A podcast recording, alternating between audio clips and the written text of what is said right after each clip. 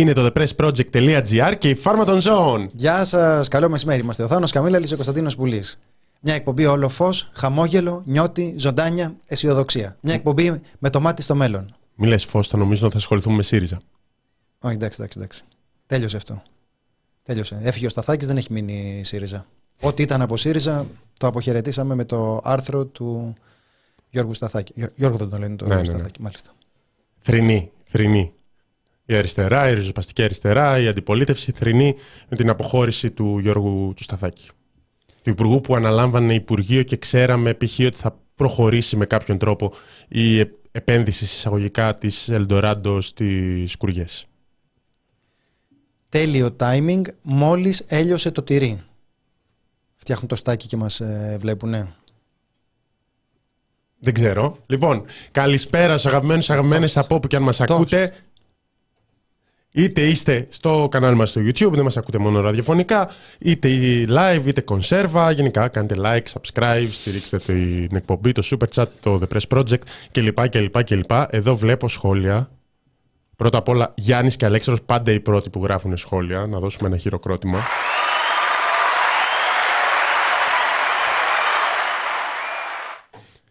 Και έχουμε επίσης Hip Hop. Θα σας δω live, live μετά από καιρό. Καλέ πόσο μου λείψατε.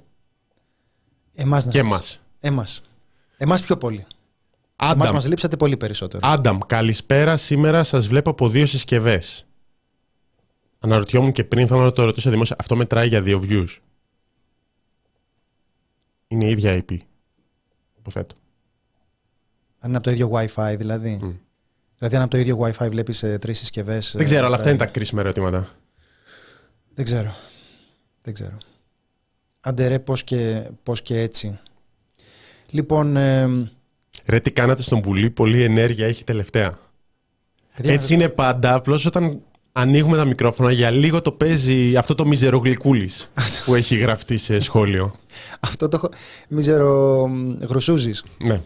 Κοιτάξτε, μου έχουν πει ότι είναι πολύ καλό αυτό το, αυτό το στυλ, ότι έχω πολύ βάρος στις πλάτες μου από την ε, πορεία της αριστεράς, του πλανήτη, ψυχή του σου. κόσμου. Ναι, κατάλαβες. Οπότε την ώρα που όλοι είστε ανέμελοι, εγώ είμαι εδώ και σκυθροπός γιατί καταλαβαίνω Ναι. Το, το βάρος που πέφτει στους Είναι και αυτό το ώμους μου. φιλοσοφικό στυλ που Και το έχουν φιλοσοφικό. όλοι οι μεγάλοι φιλόσοφοι. Δηλαδή, έχετε δει μεγάλο φιλόσοφο να χαμογελάει, ας πούμε, και να λέει: Όλοι λένε, ξέρω, μια μέρα όλοι θα πεθάνουμε και κάτι τέτοια. Ναι, ναι, ναι, ναι, ναι. Ε, ναι το έχω, το φιλοσοφούς έχω. άλλους. Να ζει κανείς να μην ζει, ας πούμε, φιλοσοφούς άλλους στο έργο. Ναι, ναι. Να έχεις και την αντίστοιχη φάτσα αυτή του, Ναι, αυτό. Του αυτό Χρυσού. λανσάρι. Λοιπόν, στο σημερινό τμήμα ζωδίων ελπίζω να πείτε για τον τοξότη που συστηματικά ξεχνάτε. Αυτή η εκπομπή είναι φως και ζωντάνια, φαντάζομαι ότι γίνεται έξω από τη φούσκα μας. Ζητάς κάτι και μετά μας κατηγορείς. Τι στρατηγική είναι αυτή; Ζητάς κάτι, τουλάχιστον πρόσεξε να είσαι συγκρατημένος για λίγο τουλάχιστον στο ίδιο μήνυμα. Ή μας βρίζεις το ίδιο μήνυμα που μας, ε, που μας ζητάς. Επιτέλους ο Κωνσταντίνος έβαλε μπλουζάκι στο χρώμα της ψυχούλας του. Πώς έχω δώσει αυτή την... ε, Ζακί έχει. Μαύρο. Το μπουσμπίκι το αυτό το. Όχι, δεν είναι του μπισμπίκι. Θέλω να πω στο στυλ. Α, το μπιζμπικέ, το γνωστό. Το μπισμπίκι το χρώμα. λοιπόν. ε, ζω- οπ, οπ, οπ, οπ, πάνω που θα έλεγα λοιπόν. Συγγνώμη, κουκουέ, εδώ βρίζουνε. Ρε, δώσε εσύ το δεκάρικο και ας βρίζεις ακόμη και το τιμημένο κουκουέ. Ήθελε να βρεις κουκουέ, έδωσε και ένα δεκάρικο. Τι Θα κάνεις χειροκροτήσω αυτές τη τις δωρεά και όχι την αναφορά σε βρίσιμο στο κουκουέ. Αποδοκιμάζουμε. Να το τονίσω αυτό. Σβήσαν τα φώτα εντωμεταξύ εδώ πέρα. μα- Μαύρισε, μαύρισε ο τόπος. Τι έγινε, Από από το δεκάρικο, όχι από το, το, το, κουκουέ, το τιμημένο. Ε, ναι. Που λέει, άκουσα τι είπες, έπλυνε τα πόδια μου και μου δόρισαν μετοχές και, και σπίτι. Είμαι υπερήφανος που ρώτησα για τα, ζώα, για τα ζώδια πρώτη φορά και μετά έγινε θέμα της εκπομπής σταθερό. Τα ζώδια είναι πολύ παλιό θέμα της εκπομπής. Αποκλείεται να έχεις ρωτήσει πρώτη φορά, Θανάση, εκτός αν παρακολουθείς πολλά χρόνια. Αν παρακολουθείς από το ραδιόφωνο κιόλας και πικό στο εφήμερο. Από τότε με, ήταν. με τον το- Κώστα το λέγαμε για τα, για τα ζώδια, που ήταν, ε, που ήταν και αυτός πολύ φανατικός. Μμμ. Μάλιστα. Λοιπόν, Η κυβέρνηση. ε, ναι.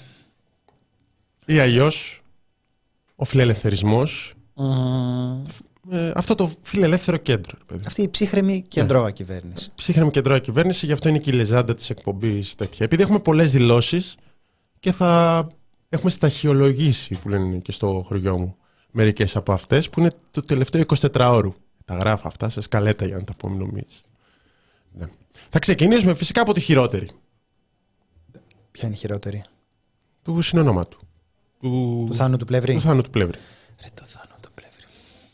Λοιπόν, Λοιπόν, έχουμε ουσιαστικά κυβερνητικά στελέχη καλούνται να σχολιάσουν την δικογραφία που έχει σχηματιστεί κατά του Παλαιστίνιου που εμφανίζεται στο βίντεο να κάνει αυτό το έγκλημα και να σηκώνει τη σημαία του σε έναν στήλο στο Σύνταγμα κατά τη διάρκεια του συλλαλητηρίου. όχι σε έναν στήλο, όχι σε έναν στήλο. Ένα στήλο, αλλά τι στήλο. Τι στήλο, αυτός ο στήλος. Το είπε ο Θάνος. Όχι εσύ. Ο άλλο ο Θάνο, ο πλευρη Μμμ. Ένα στήλο, μα τι στήλο. Πολύ σημαντικό. Δηλαδή αυτό ο στήλο είναι ο, ο στυλοβάτη τη ελληνική υπερηφάνεια. Να δούμε Ναι. το. Να δούμε το βίντεο, γιατί τοποθετήθηκε. Είναι κοινοβουλευτικό εκπρόσωπο τη Νέα Δημοκρατία μέσα σε όλα. Δηλαδή εκφράζει και τη Νέα Δημοκρατία και είναι και πρώην υπουργό. Εκφράζει την Νέα Πολύ Δημοκρατία. κόσμο. Ναι, Πολύ κόσμο. Την κόσμο. Ελλάδα. Να σου πω κάτι. Την Ελλά- Ελλάδα εκφράζει. Την ελληνική ψυχή ελάζει- ε, ε, εκφράζει. Πάμε να δούμε. Έλα, Θάνο μου. Έλα. Όχι εσύ ο άλλος. Ο συγκεκριμένος τώρα που βλέπετε εδώ, που δεν είναι, δεν, δεν τον έχω δει τον άνθρωπο να πανηγυρίζει για εγκλήματα, η συμπεριφορά όμως θα πρέπει να ξέρει και αυτός ότι όταν έχει έρθει με όρους στην ελληνική δημοκρατία, στους στήλους που υπάρχουν τα ελληνικά σύμβολα, δεν θα κάνει τη διαμαρτυρία του. Εάν θέλει να την κάνει επειδή είναι και νέος και με συγχωρείτε, και αν τον πονάει τόσο πολύ η Παλαιστίνη, στην Παλαιστίνη έχει πόλεμο. Όπως οι Εβραίοι σηκώνονται πάει με τα να αεροπλάνα. πολεμήσει, Άμα, εννοείται. άμα τον πονάει τόσο πολύ η ελευθερία γιατί έχει την ικανότητα να ανεβαίνει στους στήλους να πάει να πολεμήσει για το λαό του. Όχι να μου μεταφέρει τον πόλεμο της Γάζας στην Ευρώπη. Σιγά κύριε Πλεύρη που σας Το μετέφερε λέω τον με όσο πόλεμο, πιο ξεκάθαρο που τρόπο. μετέφερε τον πόλεμο Πάντως, της άμα Γάζας είναι τόσο στην Ελλάδα, πατριώτης, ένα παιδί 22 οι Έλληνες, ετών. οι Έλληνες, Ελάτε α, τώρα. ακούστε, Τι, είναι- τι λεζάντα ήταν αυτή που είχαν. Έχει λεζάντα τώρα το κόντρα εικόνες ντροπής, λέει.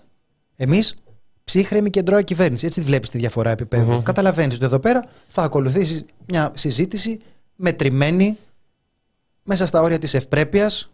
Όχι ο Ραβαντινός εκεί πέρα που του. Που του Ξεράγει ο Ραβαντινός με την κουβέντα του ότι του φέρνει τον πόλεμο. Ναι. Φέρνει τον πόλεμο στην Αθήνα. Και κάτσε ρε φίλε που σου φέρνει τον πόλεμο. Πολύ σωστή παρέμβαση επιτόπου. Πολύ έτοιμος. το Δηλαδή και εγώ βουτάς τη στιγμή καθόλου που στο το μυαλό, έβλεπα είμαι σε ρε φάση φίλε. τι λέει. Α του πει κάποιος κάτι και πετάγεται ο συνάδελφος ο ναι, Μάριος ρε. Αραβαντινό και ευτυχώς λέει τώρα. Μ' είναι αυτά αρέσει τα πράγματα. τώρα. Μα με αυτό που γίνεται εκεί πέρα τώρα, δηλαδή δεν έχεις καθόλου μυαλό στο κεφάλι. Πας και συγκρίνεις τώρα, του σου φέρνει τον πόλεμο εδώ πέρα και συγκρίνεις αυτό που συμβαίνει αυτή τη στιγμή που είναι με τους 10.000 νεκρούς, με τις καθημερινές εικόνες από τα, από τα ερήπια, τι εικόνες της φρίκης τώρα και λες ότι σου φέρνει αυτό. Τι σου φέρνει; Πώς Τι γίνεται, σου πώς θα σου φέρνει; φέρει, θα μας βομβαρδίσει το Ισραήλ, ας πούμε, επειδή μα- εκτιθέμεθα σε κίνδυνο αντιπίνων, όπως λέει το σχετικό άρθρο το 141, με το οποίο έχει σχηματιστεί αυτή η δικογραφία; Εν τω Αυτό είναι μεταξύ, το ρε, ένα κομμάτι, το εκτός τόπου και χρόνου. Υπάρχει και το κομμάτι της ακροδεξιάς χιδεότητα, που είναι το να πάει να πολεμήσει. Που όχι μόνο να πάει να πολεμήσει, να προσθέσω εγώ. Γιατί του λες να πάει να πολεμήσει. Του λες να και πάει να εσύ είσαι πεθάνει. Ενεργά, ακριβώς. Είσαι ενεργά με το Ισραήλ. Οπότε δεν θες και πολύ να πολεμήσει εναντίον του συμμάχου σου, αλλά του λες να πας να πεθάνεις στη Γάζα.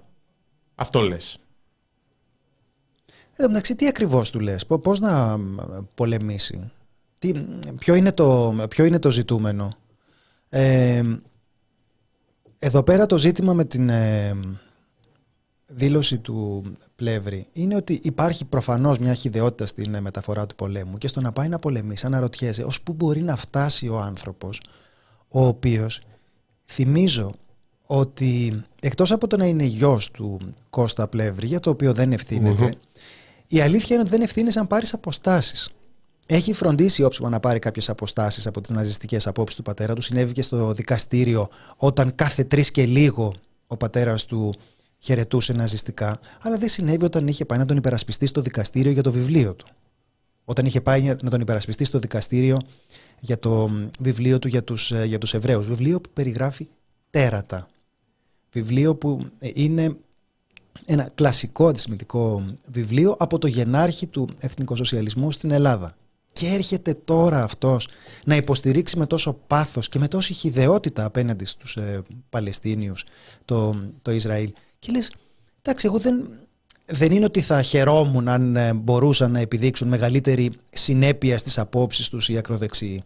Αλλά κάπως αναρωτιέσαι κιόλας ρε παιδί μου, πώς χωράνε όλα αυτά μέσα στο ίδιο μυαλό, αλλά χωράνε τώρα, τι πρόβλημα, τι πρόβλημα υπάρχει; Ο άλλος ε, Το έχουμε πει αρκετές φορές. Είναι με το μέρος του ισχυρού, είναι με το μέρος των, ε, των δυνατών. Υπάρχει ένας ε, κινησμός που φτάνει μέχρι το μεδούλι. Οπότε όταν αλλάζουν οι υπολογισμοί, αλλάζει και, το, αλλάζει και η στράτευση. Δεν έχει κανένα πρόβλημα με αυτό και λέει στον Παλαιστίνιο πήγαινε εκεί και πέθανε. Γιατί αυτό προφανώς, το λέτε κι εσείς, περιγράφεται ως πόλεμος αυτό που συμβαίνει αυτή, την, ε, αυτή τη στιγμή με την ε, υπεροπλία, τη διαφορά αυτή που βλέπουμε στον αριθμό των ε, θυμάτων. Ε, δεν περιγράφεται. Τώρα ναι. του λες πήγαινε πέθανε. Φύγε από εδώ και πήγαινε, και πήγαινε πέθανε. Και αυτό το να, να πάει να πολεμήσει. Εσύ ρε κακομίρι δεν μπορούσες να σταθείς όρθιος στα εξάρχεια. Είχες ζαρώσει σαν το έμβριο για να πας μια βόλτα στην, ε, στην ε, Αθήνα. Χαράματα κιόλας που δεν σε έβλεπε άνθρωπος που πας και κάνεις τον λοκατζή στα κανάλια τώρα και είχε τη συνέντευξη την άλλη που κορόιδευε τον άλλο που έλεγε ότι γίνονται καψόνια στο στρατό και του έλεγε Δεν είναι ο γιος σου για, το, για τα λοκ. Και κάνει το μάγκα Αυτό είναι παλιό, είναι παλιά τραστιβή, μεγάλες στιγμές. Α, ναι, εντάξει, είναι ναι. παλιό. Εντάξει, παλιά Έχει είναι, αλλάξει απόψεις. Ναι. Όλοι, όλοι. Ναι. Πώς γίνεται πολιτικοί να αλλάζουν, ναι. να αλλάζουν τόσο πολύ, ρε παιδί μου. Ναι, να, θυμί, να επαναλάβουμε, είναι κοινοβουλευτικός εκπρόσωπος στην Ουδού και όπως πολύ σωστά σχολίασε ο Αλεξάνδρος, είναι και νομικός. Δηλαδή η συζήτηση ξεκινάει ως εξής. Πείτε μας, κύριε Πλεύρη, που είστε και νομικός εδώ πέρα, το έχετε σπουδάσει το επάγγελμα. Γιατί ακριβώς κατηγορείται αυτός ο άνθρωπος και ξεκινάει άλλος και σου λέει για το σύμβολο που μου προσβάλλει το σύμβολο. Εντάξει, κανένα σύμβολο δεν προσβάλλει. Δεν κατεβάζει καν τη σημαία. Αυτό είναι ακροδεξιά ψευδής είδηση. Ναι, ναι, ναι για την οποία σύρθηκε η κυβέρνηση πίσω από τις ε, εξελίξεις και, να, και, να δούμε, ναι. και να δούμε γιατί το λέμε ότι σύρθηκε η κυβέρνηση. Ναι, να ακούσουμε κυβερνητικό εκπρόσωπο, τον κύριο Μαρινάκη. Πάμε, ε, παιδιά, όταν λέμε κύριο Μαρινάκη, Παύλος. τον άλλον, ναι. Κύριε εκπρόσωπε, γιατί προσηχθεί στο 22χρονος Παλαιστίνιος που ύψωσε την Παλαιστινιακή σημαία στο Σύνταγμα, πώς μας απειλεί; Καταρχάς, να πούμε ότι, όπως ανακοίνωσε το Υπουργείο Προστασίας του Πολίτη, ακολουθήθηκε μια διαδικασία λόγω πιθανής τέλεση ε, ε, ενός συγκεκριμένου αδικήματος. Υπάρχει σχετική δικογραφία. Μιλάμε για μια προσαγωγή ε, μετά από τα επεισόδια τα οποία συνέβησαν. Ακολουθεί την νόμιμη διαδικασία και το αν η προσαγωγή αυτή θα μετατραπεί σε σύλληψη, ποια θα είναι η κατηγορία, όπως κάθε αντίστοιχη υπόθεση, αυτό έχει να κάνει με το πώς θα αξιολογηθεί από, από τις αρχές. Ε, υπάρχουν νόμοι οι οποίοι πρέπει να τηρούνται και εφόσον παραβιάζονται, χωρίς εξαιρέσεις και χωρίς καμία παρέκκληση από αυτό, τηρούνται για όλους. Από όπου και αν προέρχεται, από όπου και αν κατάγεται ο, δρα, ο δράστης ή η δράστης, ε, τέλος πάντων, όποια και είναι η πράξη η οποία αυτή, αυτή γίνεται. Η αστυνομία κάνει τη δουλειά της, η δικαιοσύνη κάνει τη δουλειά της και εφόσον υπάρχει το οτιδήποτε το οποίο γίνεται αντιληπτό, ακολουθείται άμεσα διαδικασία. Και μάλιστα αυτό έγινε και με προσωπική ε, παρένεση του, του Υπουργού Προστασίας του Πολίτη για να δράσει άμεσα η αστυνομία. Προσωπική παρέμβαση του κυρίου Υπουργού. Πήρε τηλέφωνο ο οικονόμου στην Ελλάδα και είπε: Υπάρχει αυτό, κάντε κάτι. Ναι, ανεξάρτητη δικαιοσύνη. Ε, ναι, τι, ε, αστυνομία. Α, ωραία. Λοιπόν, πηγαίνετε να βρείτε έναν Παλαιστίνιο 22χρονο Μου έχουν στείλει εδώ ένα βίντεο. Τη σημαία της ε, πατρίδας του στην, ε, στην Αθήνα. Ναι, που προφανώς όταν παρεμβαίνει προσωπικά σύμφωνα με τον κυβερνητικό εκπρόσωπο ο Υπουργός και η αστυνομία, χωρίς να θέλει κάποιος να θώσει εδώ την αστυνομία, ξέρετε ότι δεν έχουμε τέτοια αισθήματα, αλλά τι να κάνει, λίγο σου δίνει εντολή ο προϊστάμενος.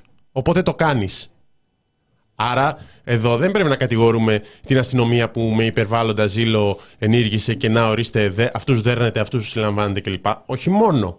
Πρέπει να πούμε ότι εδώ πέρα υπήρχε ε, πολιτική εντολή από τον αρμόδιο υπουργό να συλληφθεί ο συγκεκριμένος άνθρωπος. Να σχηματιστεί δικογραφία. Γιατί, Γιατί ακροδεξιά τρόλ στο Twitter έγραφαν ότι μου προσβάλλουν το σύμβολο εκεί πέρα. Και βρέθηκε και το άρθρο με την έκθεση σε κίνδυνο, που δεν προκύπτει κάτι τέτοιο, και σχηματίστηκε αυτή η δικογραφία. Για να, για να χαϊδέψουν τα φτάκια των όποιων ε, άρχισαν να εξοργίζονται με αυτό. Πολύ λογικό. Πολύ λογικό. Έτσι, έτσι είναι οι ψύχρεμες κεντρώε κυβερνήσεις, Θάνο. Εσύ μπορεί τώρα να μην το, να μην το καταλαβαίνεις αυτό, αλλά οι άνθρωποι αυτοί, επειδή βλέπουν πολύ μακριά, βλέπουν γεωπολιτικά, Θάνο. Mm-hmm. Το βλέπουν το θέμα έτσι από πολλές διαφορετικές πλευρές. Εσείς τώρα, εντάξει, αριστερούλιδες αυτά τρέχα γύρευε.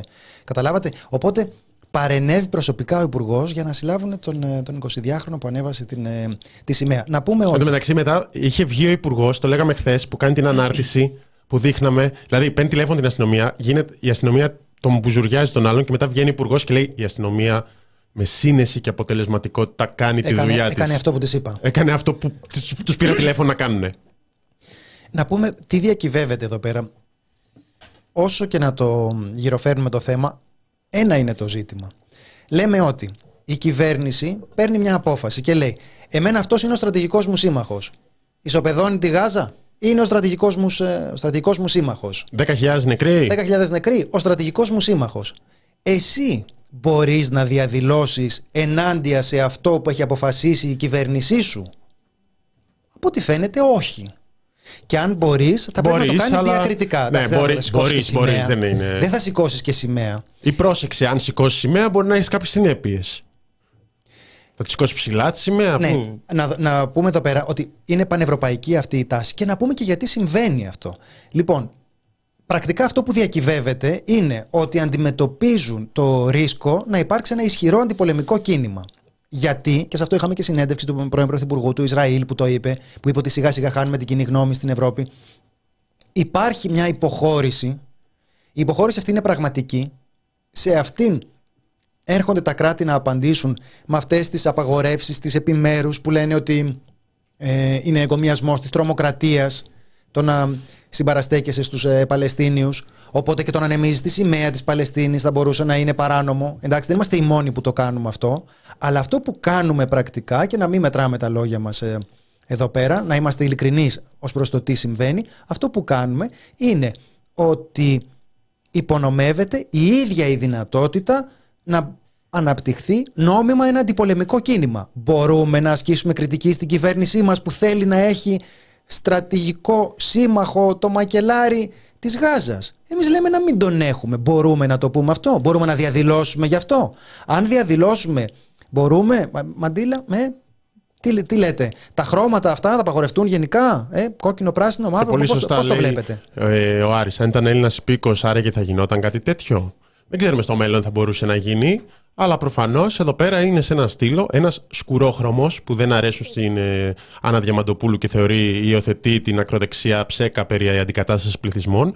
Άλλο αυτό, όπου έχει τη σημαία και την βάζει για λίγο εντωμεταξύ και είναι από κάτω η ελληνική σημαία. Και μετά δεν πειράζει καν την ελληνική σημαία. Οπότε είναι το τι συμβολισμό έχει αυτό για το ακροδεξιό κοινό. Αυτό ε, και αυτό μπαίνει εδώ πέρα.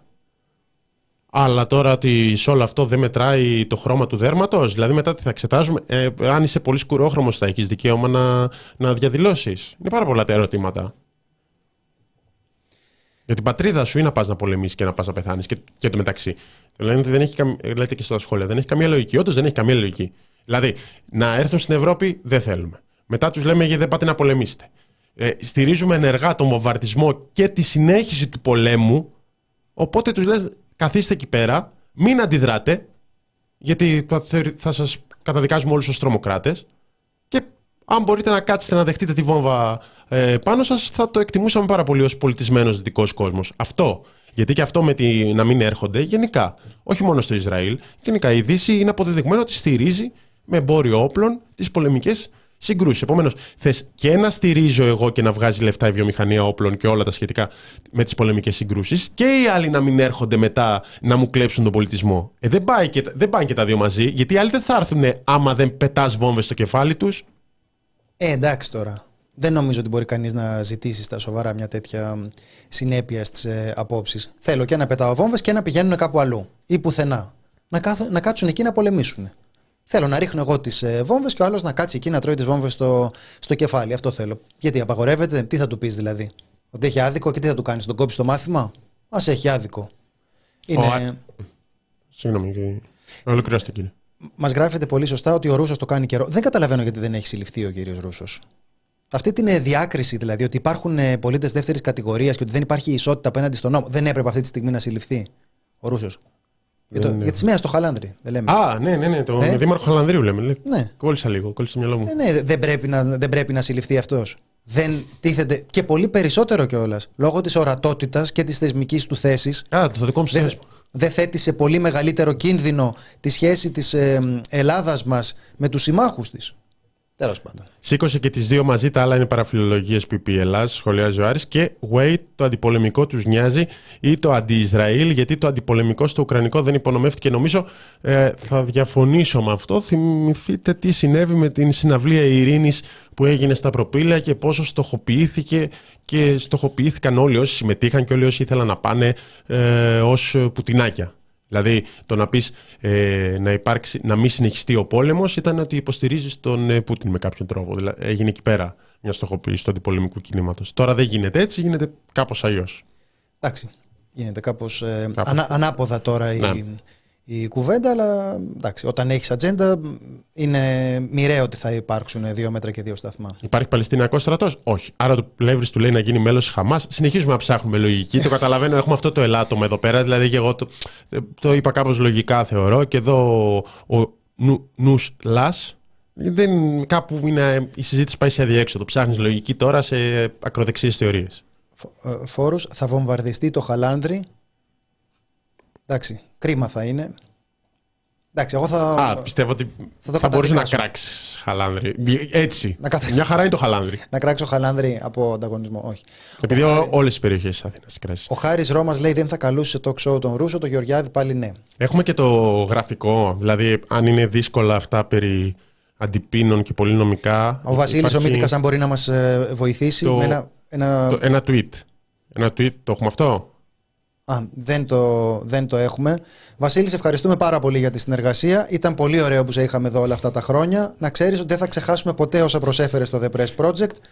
Μπορείς να περάσεις από το. Υπάρχει τέλος πάντων ένα πολύ ωραίο tweet που γράφει ε, κάποιος χρήστης ότι καλησπέρα κύριε Οικονόμου, έκανε ένα σχέδιο που ίσως σας βοηθήσει να καταλάβετε τι, συ, τι συνέβη με τον Παλαιστίνιο. Προσπάθησα να το κάνω όσο πιο απλό γίνεται για να είναι σίγουρο θα το καταλάβετε. Ευχαριστώ. Οπότε έχει το πριν, το τι έκανε ο Παλαιστίνιος με την Παλαιστινιακή και την ελληνική σημαία και το μετά που μένουν οι ελληνικές σημαίες εκεί πέρα. Είναι πολύ απλό. Είναι, είναι ζωγραφική επίπεδου Γκίκα Μαγιορκίνη τότε με τα, με τα σχεδιαγράμματα με το πώς δεν κολλάει ο ιός αν έχεις πολλά άτομα σε μια τάξη μια πολύ μεγάλη στιγμή. Μεγάλες στιγμές της ελληνικής διαχείρισης της πανδημίας. Ναι, ναι, ναι. Αλλά είναι τέτοιου είδου. Είναι MS Paint κοντά για να, για να γίνει σαφές το τι έκανε. Γιατί όλα τα υπόλοιπα, όχι μου προσέβαλε, όχι να πάει να πολεμήσει. Εντάξει, μια δικογραφία δεν μετράνε αυτά, δεν είναι. ε, ξέρω εγώ. Δεν μετράγανε, τώρα δεν ξέρω, παιδιά. Μπορεί να ακούσεις κάποιον εισαγγελέα να το λέει. Δηλαδή, αυτό έχει ακουστεί σε δίκη για, το, για δίκη προσφύγων, το έχει ακούσει με τα αυτιά, τη νεκταρία ψαράκι. Ε, δεν ξέρεις τι μπορεί να ακουστεί, αλλά ναι. Λοιπόν, νομίζω ότι... Βασίλη, μπορείς να σταματήσεις να κλαίσαι παρακαλώ; Λοιπόν, ε, εντάξει, εντάξει, το ξέρω ότι. Ναι, το ξέρω ότι το βρήκες. Το ξέρω. Έλα, άντε, βάλ το. σιγά σιγά το πάει, σιγά. Έλα. Βάλε και την εικόνα. Με λίγη φοβέρα, παιδιά, όλα γίνονται. Συγγνώμη που έπρεπε να φτάσουμε ως εδώ και συγγνώμη που γίνανε όλα αυτά μπροστά, στο, μπροστά στις κάμερες. Λοιπόν, Βασίλη, άντε, βάλ, έτοιμο; Μιλάμε. Τι τον έχουμε εδώ πέρα; Α, θα μου αλλάξει και την. Ε, Βάλτο ρε άνθρωπε. Λοιπόν, θα σας ευχαριστούμε πάρα πολύ. Ευχαριστούμε τον ε, Βασίλη Τομίτικα για την ε, καλλιτεχνική επιμέλεια. Βάλτο, θα, θα σηκωθώ να φύγω. Μύτικα. Αυτό είναι. Θα κάνεις και έξοδο. Αποχωρώ, δεν μπορώ, αποχωρώ. Λοιπόν, είναι ένα σχέδιο, ε, έκανα ένα σχέδιο που ίσως σας βοηθήσει να καταλάβετε τι συνέβη με τον Παλαιστίνιο που προσήχθη από την ελληνική αστυνομία. Προσπάθησα να το κάνω όσο πιο απλό γίνεται για να είναι σίγουρο ότι θα το καταλάβετε. Ευχαριστώ. Και έχει hashtag Ελλάδα χώρα του φωτός. Κασελάκης. Είναι. είναι πριν ελληνική σημαία. Ε, ανεβαίνει ο Παλαιστίνιος, ανεβάζει και την ε, ελληνική με την ε, Παλαιστινιακή σημαία και μετά παραμένουν οι ελληνικές σημαίες που είχε, που είχε από κάτω. Οπότε μπορεί να ηρεμήσει ο Θάνος Πλεύρης που είχε αναστατωθεί το εθνικό του φρόνημα. Μπορεί να καθησυχάσει το εθνικό του φρόνημα. Είναι όλα στη θέση τους. Ξεκάθαρα το ζωγράφησε ο Μύτικας έτσι επί τόπο Παιδιά, τρομοκρατημένος ο Μύτικας. Επί τόπου κάνει ένα σχεδιάκι. Λέει, άμα δεν το κάνω. Ναι. Ρε, παιδιά, με την, ίδια, με την ίδια λογική η κυβέρνηση δεν βάζει σε κίνδυνο την ασφάλεια της χώρας να παίρνει θέση υπέρ του Ισραήλ. Αφού μπορεί να ρίξει ρουκέτα, να κραγεί ένας Παλαιστίνιος στην Ερμού, τέλος να γίνουμε στόχος τρομοκρατικής επίθεσης. Ναι. Ε, έκανε, έβγαλε και μια σχετική ανακοίνωση που έχει το Μέρα, που λέει κάπως, να συλληφθεί ο, ο κ. Μητσοτάκης με την ίδια λογική.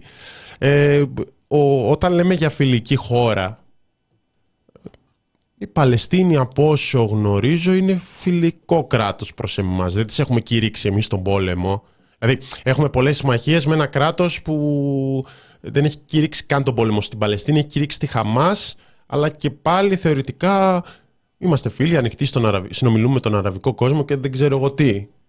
Οπότε πάλι εκτίθεσαι σε αντίπεινα κάνοντας μια κάτι το οποίο μπορεί να αναστατώσει κάποιο φιλικό κράτος. Βέβαια, η Παλαιστίνη εδώ δεν είναι κράτος αναγνωρισμένο επίσημα από οποιαδήποτε ελληνική κυβέρνηση, μόνο ότι υπάρχει απόφαση της Βουλής να αναγνωριστεί το Παλαιστινιακό κράτος και ήταν ομόφωνη. Η απόφαση είναι το 2015. Είναι αυτό που επαναλαμβάνει ο Τσόμσκι μιλώντας για τους ε, για τους Παλαιστίνιους και λέει γιατί δεν, γιατί δεν έχουν δικαιώματα οι Παλαιστίνοι, γιατί δεν ισχύουν τα ανθρώπινα δικαιώματα για τους Παλαιστίνιους και λέει είναι πολύ απλό.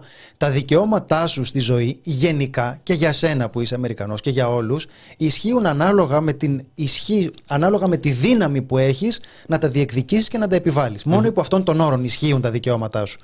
Η ανακοίνωση λέει του ΜΕΡΑ25 ακριβώς με αυτές τις κατηγορίες θα έπρεπε να έχει ήδη συλληφθεί ο Κυριάκος Μητσοτάκης. Δεν ξέρω αν έχει γίνει τώρα αυτό. Είναι... Χθεσινή δεν είναι; Βγήκε χθες η ανακοίνωση. Ε, μπορεί να... Θα σε ενημερώσουμε. Θα πάρει τηλέφωνο οικονόμου. Ναι. Ακριβώς επειδή με τις πράξεις ναι. του εκθέτει τους πολίτες της χώρας σε κίνδυνο αντιπίνων, ακριβώς επειδή διαταράσει τις μακρόχρονες αδελφικές σχέσεις του ελληνικού και του παλαιστινιακού λαού. Η υποτέλεια, η υποταγή στον, στον άξονα ΗΠΑ Ισραήλ, η συμμετοχή σε εγκλήματα πολέμου, μου φαίνεται μάλλον αρκετά σημαντικό, και η ενεργός εμπλοκή στη γενοκτονία ενός λαού αποτελούν το μεγαλύτερο κίνδυνο για την Ελλάδα, αποτελούν αξιόπινες πράξεις με βάση τις αρχές του Διεθνούς Ποινικού Δικαστηρίου. Αποτελούν εν τέλει ντροπή για κάθε δημοκρατική χώρα, για κάθε δημοκράτη πολίτη. Ε, φαίνεται πολύ λογικό το κομμάτι αυτό και έτσι ξεκινήσαμε και εμείς ότι στο τι εκθέτει την, ε, τη χώρα, είμαστε απολύτως βέβαιοι ότι αυτό που εκθέτει τη χώρα είναι να στέκεται στο πλευρό μιας κυβέρνησης η οποία διαπράττει αυτή τη στιγμή γενοκτονία, εθνοκάθαρση στην, ε, στην Παλαιστίνη. Βγήκε ο Νετανιάχου σε ομιλία του προς τους ε, στρατιωτικούς και είπε ότι αυτό δεν θα σταματήσει, ότι θα συνεχίσει μέχρι τέλους. Ήταν από τις φορές που αναφέρεται στο πώς θα ολοκληρωθεί αυτό και θα συνεχίσω μέχρι τέλους. Τώρα ποιο είναι αυτό το, ποιο είναι αυτό το τέλος, εντάξει αντιλαμβανόμαστε ποιο είναι αυτό το, ποιο είναι αυτό το τέλος μέχρι να μην μείνει ρουθούνη εκεί πέρα. Το Ισραήλ θα αναλάβει τη γενική ευθύνη για την ασφάλεια της Γάζας μετά τον πόλεμο με τη Χαμάς. Ανέφε, τόνισε μεταξύ άλλων ο, ο Νετανιάχου. Πήγε ο Γκουτέρες εκεί, έχει, μια, έχει ένα βίντεο που είναι μπροστά στο, ε, στα κονβόι εκεί πέρα, τα φορτηγά με την ανθρωπιστική βοήθεια, τα οποία είναι μέρες και περιμένουν.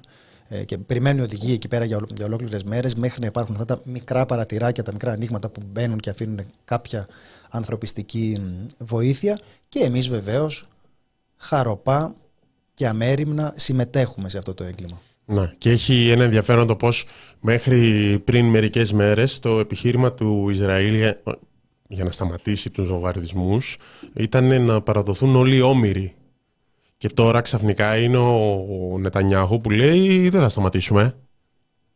Άρα θα μπορούσε κάποιος να θεωρήσει ότι ήταν προσχηματικό το ενδιαφέρον για τους ομήρου. Δεν θα θέλαμε να πούμε κάτι τέτοιο. Που το ενδιαφέρον είναι υπαρκτό. Όντως υπάρχουν 200 με 250 γιατί ο αριθμός ανεβοκατεβαίνει όμοιροι στα χέρια της Χαμάς. Και άμαχοι. Όλα αυτά. Δεν θέλουμε να το μειώσουμε καθόλου. Και ο σκοπός είναι να απελευθερωθούν και οποιαδήποτε συμφωνία πρέπει να το περιλαμβάνει αυτό. Απλώς μέχρι τώρα ήταν η όρη. Οπότε φαίνεται σαν το Ισραήλ να πηγαίνει να μεταφέρει κιόλας τον goal post πιο πίσω, πιο πίσω. Και σου πει τώρα δεν θα σταματήσω. Υπάρχουν τέτοιες δηλώσεις και του επικεφαλής του εκπροσώπου του Ισραηλινού στρατού ήταν μια ιδέα δήλωση. Και να θυμίσουμε και τι είχε δημοσιοποιήσει, είχε βγει ως εσωτερικό έγγραφο και είχε δημοσιοποιηθεί και από το Wikileaks περί ενός σχεδίου για να φύγει ο κόσμος από τη Γάζα, να γίνει ένας μαζικός εκτοπισμός, μια δεύτερη νάκμπα. Αυτό ουσιαστικά είναι το πλάνο το πώς αυτό θα γίνει και το αν θα αλλάξει, αν θα τροποποιηθεί καθ' όλη τη διάρκεια αυτής της εισβολής, θα το δούμε. Λοιπόν, ε, Θάνο, να συνεχίσουμε να περάσουμε στις επόμενες ε, εκφάνσεις της ε, ψύχρεμης κεντρώας κυβέρνησης που μας ε, ναι, και, πριν το, ναι, ναι, ναι. Το, και πριν το 2015, ένα σχόλιο, δεν είχα δημιουργηθεί σχέση με τον Παλαιστινιακό ηγέτη πριν τη δολοφονία, το 90 κάτι κλπ. Αν θυμάμαι καλά. Ανασκόπηση Παλαιστινιακό. Όλες Φαίνεται ότι δεν το έχεις δει, το ε, κατάλαβα. Ε, γιατί, γιατί; υπάρχει αναφορά και στην ε, διαφυγή του Γιάσερα Ραφάτ, με τη βοήθεια του Ανδρέα Παπανδρέου που ήρθε στην Αθήνα. Είναι, δια, είναι δεκαετιών οι σχέσεις. Αυτό που ο Γιώργος Σταθάκης πολύ ευγενικά ονομάζει η τριτοκοσμική, η τριτοκοσμική σύνδεσμη του Ανδρέα Παπανδρέου σε αυτό το κείμενο στην ε, παρέμβασή του για τον, ε, για τον ΣΥΡΙΖΑ το λέει πολύ, πολύ ευγενικά τώρα, Παλαιστινιακός λαός λέει. Και ένα από τα πράγματα που έκανε το Πασόκ το εξυγχρονιστικό όπως το έγραψε ο Κωστός Βαξεβάνης ο άνθρωπος που έβλεπε τις μίζες να περνούν ε, πολύ ωραία περιγραφή για τον ε, ε, πρώην Πρωθυπουργό ένα από τα πράγματα που έκανε λοιπόν αυτό το, αυτό το Πασόκ λέει εντάξει ήταν νεοφιλελεύθερο αλλά από την άλλη και αναφέρει στα θετικά του ότι διέκοψε επιτέλους αυτές τις τριτοκοσμικές επαφές του Ανδρέα Παπανδρέου και είχαμε τον ευρωπαϊκό προσανατολισμό της ε, χώρας. Το, το ευρώ αν θυμάμαι καλά έχει πάει πολύ καλά αυτή η επιλογή Όλοι οι οικονομολόγοι συμφωνούν ότι, είναι, ότι ήταν μια καταπληκτική ιδέα και μπορούμε και ε, εκ των υστέρων να πούμε ότι πήγε περίφημα αυτός ο προσανατολισμός της ε, της χώρας και ευτυχώς που ξεπερδέψαμε με τις ε, τριτοκοσμικές συνομιλίες του Παπανδρέου και είμαστε με τη σωστή πλευρά της ιστορίας να συλλαμβάνουμε αυτούς που ανεβάζουν την Παλαιστινιακή σημαία. Ναι, και με τα στοιχεία με τα οποία μπήκαμε στο ευρώ. Δηλαδή, Κάποιοι δεν έκοβαν ε, αποδείξεις για τις τυρόπιτες εκείνη την περίοδο. Ε, καλή ώρα με το που γίνεται το θέμα την απόδειξη. Κάποιοι ε, έκαναν ε, ψευδή στοιχεία και άλλαζαν εκεί πέρα swaps, ομόλογα, δεν ξέρω εγώ τι, για να βγούμε με πλαστά στοιχεία στο ευρώ. Ναι, παρένθεση εδώ για να τιμήσουμε και σήμερα τον Κώστα Σιμίτη. Εν τω μεταξύ, είναι πάνω σε αυτό, και πριν όντως αλλάξουμε θέμα, όχι μόνο ο, ο Παπανδρέου υποδεχόταν τον Αραφάτ και συμμετείχε ενεργά, αλλά και τότε η Νέα Δημοκρατία είχε η γραμμή επί Κωνσταντίνου Καραμαλή ήταν να τηρηθεί στάση ουδετερότητας. Δεν ήταν να πάμε το Ισραήλ. Αυτό είναι πιο μετά. Αυτό είναι το ενδιαφέρον, το οποίο το είχαμε βάλει και στην, ε, και στην ανασκόπηση. Δηλαδή συμφων... όλες αυτές οι συμφωνίες, ο άξονας Ελλάδας, Κύπρου, Ισραήλ, Αιγύπτου και όλα τα σχετικά αυτά ήρθαν τα... τις τελευταίες δεκαετίες, πούμε, τα τελευταία 20 χρόνια άρχισε η μεγάλη στροφή. Και αυτό φαίνεται και στη ρητορική της, του δεξιού κόμματος και στο, και στο στρογγύλεμα των αριστε, κεντροαριστερών αριστερών κομμάτων. Ωραία, μάνα μου, δεν έχει μείνει τίποτα εκεί πέρα. Λοιπόν, ναι. ε, θα τα πούμε. Αυτά θα περάσουμε σιγά σιγά τώρα και στα, και στα δικά μας. Ε, να περάσουμε λίγο από τον... Ε, μια που το συζητήσαμε από τον... Ε, θα μείνουμε σε Γιάννη Κονόμου. Είμαστε ακόμα στις ψύχρεμες δηλώσεις, απλώς σε άλλο θέμα. Θα ήθελα να πω μια κουβέντα για, τον, ε, για το Σταθάκη, για να μην ξανανοίξουμε και άλλη φορά αυτή την. Να, ε... να πεις για Γιώργο Σταθάκη, ναι. Λοιπόν, ήταν μια πολύ ε, εκτενής τοποθέτηση με ένα άρθρο του στο News 24-7. Ε, εξηγεί εκεί πέρα ποιες ήταν οι τάσεις, πώς κέρδισε το μέρος των ε, λαϊκιστών έναντι αυτών που θα είχαν μια διαφωνία σε προγραμματικό επίπεδο με την, ε, με την κυβέρνηση και λέει πώς αυτοί είναι λαϊκιστές που το μόνο που λένε είναι τα πετσομένα ΜΜΕ και η Μαρέβα και το Μητσοτάκι αυτό, ενώ οι άλλοι έχουν προγραμματικό λόγο. Καλά μέχρι εδώ. Και λέει μετά, αφού πει ότι δεν μπορούν αυτοί να βασιστούν στις προγραμματικές διαφωνίες, ε, συνεχίζει λέγοντας: Η διακυβέρνηση του ΣΥΡΙΖΑ με την πλειάδα των αριστερών υπουργών δεν ήταν ανατρεπτική, αλλά παρέμενε αυτόνομη, ηθική και απαρέγκλητα προσιλωμένη στο δημόσιο συμφέρον. Αυτό.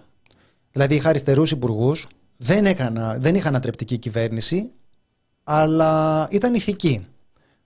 Που ηθική ήταν εδώ, εδώ που τα λέμε. Mm-hmm. Υπήρχε ναι, ναι. αυστηρός δημοσιογραφικός ε, ε, έλεγχος. Όντως οι δημοσιογράφοι τότε έκαναν την, ε, τη δουλειά τους και επίσης ε, και η δικαιοσύνη δεν θα ήταν ε, ε, τσαλαπατημένη από την, από την κυβέρνηση. Οπότε τι λες, ότι δεν κάναμε αριστερή πολιτική αλλά δεν κάναμε και σκάνδαλα, ήμασταν ηθικοί. Μάλιστα. Τώρα η επιδίωξη των λαϊκιστών είναι να πάψει να είναι ενοχλητική, κοινώ να έρθει το πολιτικό διακύβευμα και να υπερασπιστεί το τέλος της αριστερής παρένθεσης. Μα πώς ήταν αριστερή αυτή η παρένθεση όταν λες ότι η διαφορά σου ήταν ότι εσύ ήσουν ηθικός; Άμα η διαφορά σου είναι ότι εσύ είσαι ηθικός, μπορούμε να σου δώσουμε κάποιο βραβείο, να σου βάλουμε καλή διαγωγή, ας πούμε. Αλλά αυτή δεν είναι πολιτική διαφορά. Εν μία νυχτή έδωσε ηγεμονία στο Πασόκ εναντί της Νέας Δημοκρατίας στο θέμα της οικονομίας, έστω με μπόλικο νεοφιλελευθερισμό του τρίτου δρόμου. Ε, αυτό είναι η εξυγχρονιστική κίνηση στο Πασόκ. Προέβαλε τον έντονο φιλοευρωπαϊσμό του σε αντίθεση με τα τριτοκοσμικά του Ανδρέα και προσέλκυσε αριστερούς προβάλλοντας τις αλλαγές στους αναχρονιστικούς θεσμούς, φτιάχνοντας μια νέα εντυπωσιακή πλειοψηφία. Είμαστε στη φάση που αντλούμε έμπνευση από το πώς μπόρεσε το Πασόκ να ξανασταθεί στα πόδια του μετά τον Ανδρέα Παπανδρέου και το σχολιάζουμε για να συζητήσουμε τι πρέπει να κάνει η, η ηγεσία του σημερινού ΣΥΡΙΖΑ. Θα υπογράψει μνημόνιο. Ο Γιώργος Σταθάκης ήταν υπέρ ή κατά της υπογραφής μνημονίου; Και όχι μόνο μετά την συμφωνία του Τσίπρα. Ένα ερώτημα. Μα το πρόβλημα για το Σταθάκη ξεκινάει μετά το 19. Το πρόβλημά του ήταν στο πώς έκανε αντιπολίτευση ο ΣΥΡΙΖΑ, δεν είναι στο πώς κυβέρνησε. Α, Πώς κυβέρνησε ήταν όλα μια χαρά. Όλα καλά τα κάναμε και κακώς είχαμε και, κακώς είχαμε και τύψεις και ενοχές. Τέλος πάντων, είναι από τα εκτενή κείμενα συγκροτημένο. Όχι, εγώ κείμενο αναρωτιέμαι είναι. και για πριν και για πριν. Και για, πριν, και για την περίοδο της διαπραγμάτευσης. Έχει μια διαφορά. Ότι; Ότι άλλο να ε, υπάρχουν, την περίοδο της διαπραγμάτευσης υπήρχαν οι γραμμές οι διαφορετικές μέσα στο ΣΥΡΙΖΑ. Κάποιοι έλεγαν εντάξει παιδιά να τα βρούμε να συμφωνήσουμε, κάποιοι ήθελαν ρήξη, εντάξει είναι γνωστό ότι ο Βαρουφάκης ας πούμε ήθελε ρήξη, ε, κάποιοι, εντάξει, κάποιοι είχαν πότε έτσι πότε γιουβέτσι.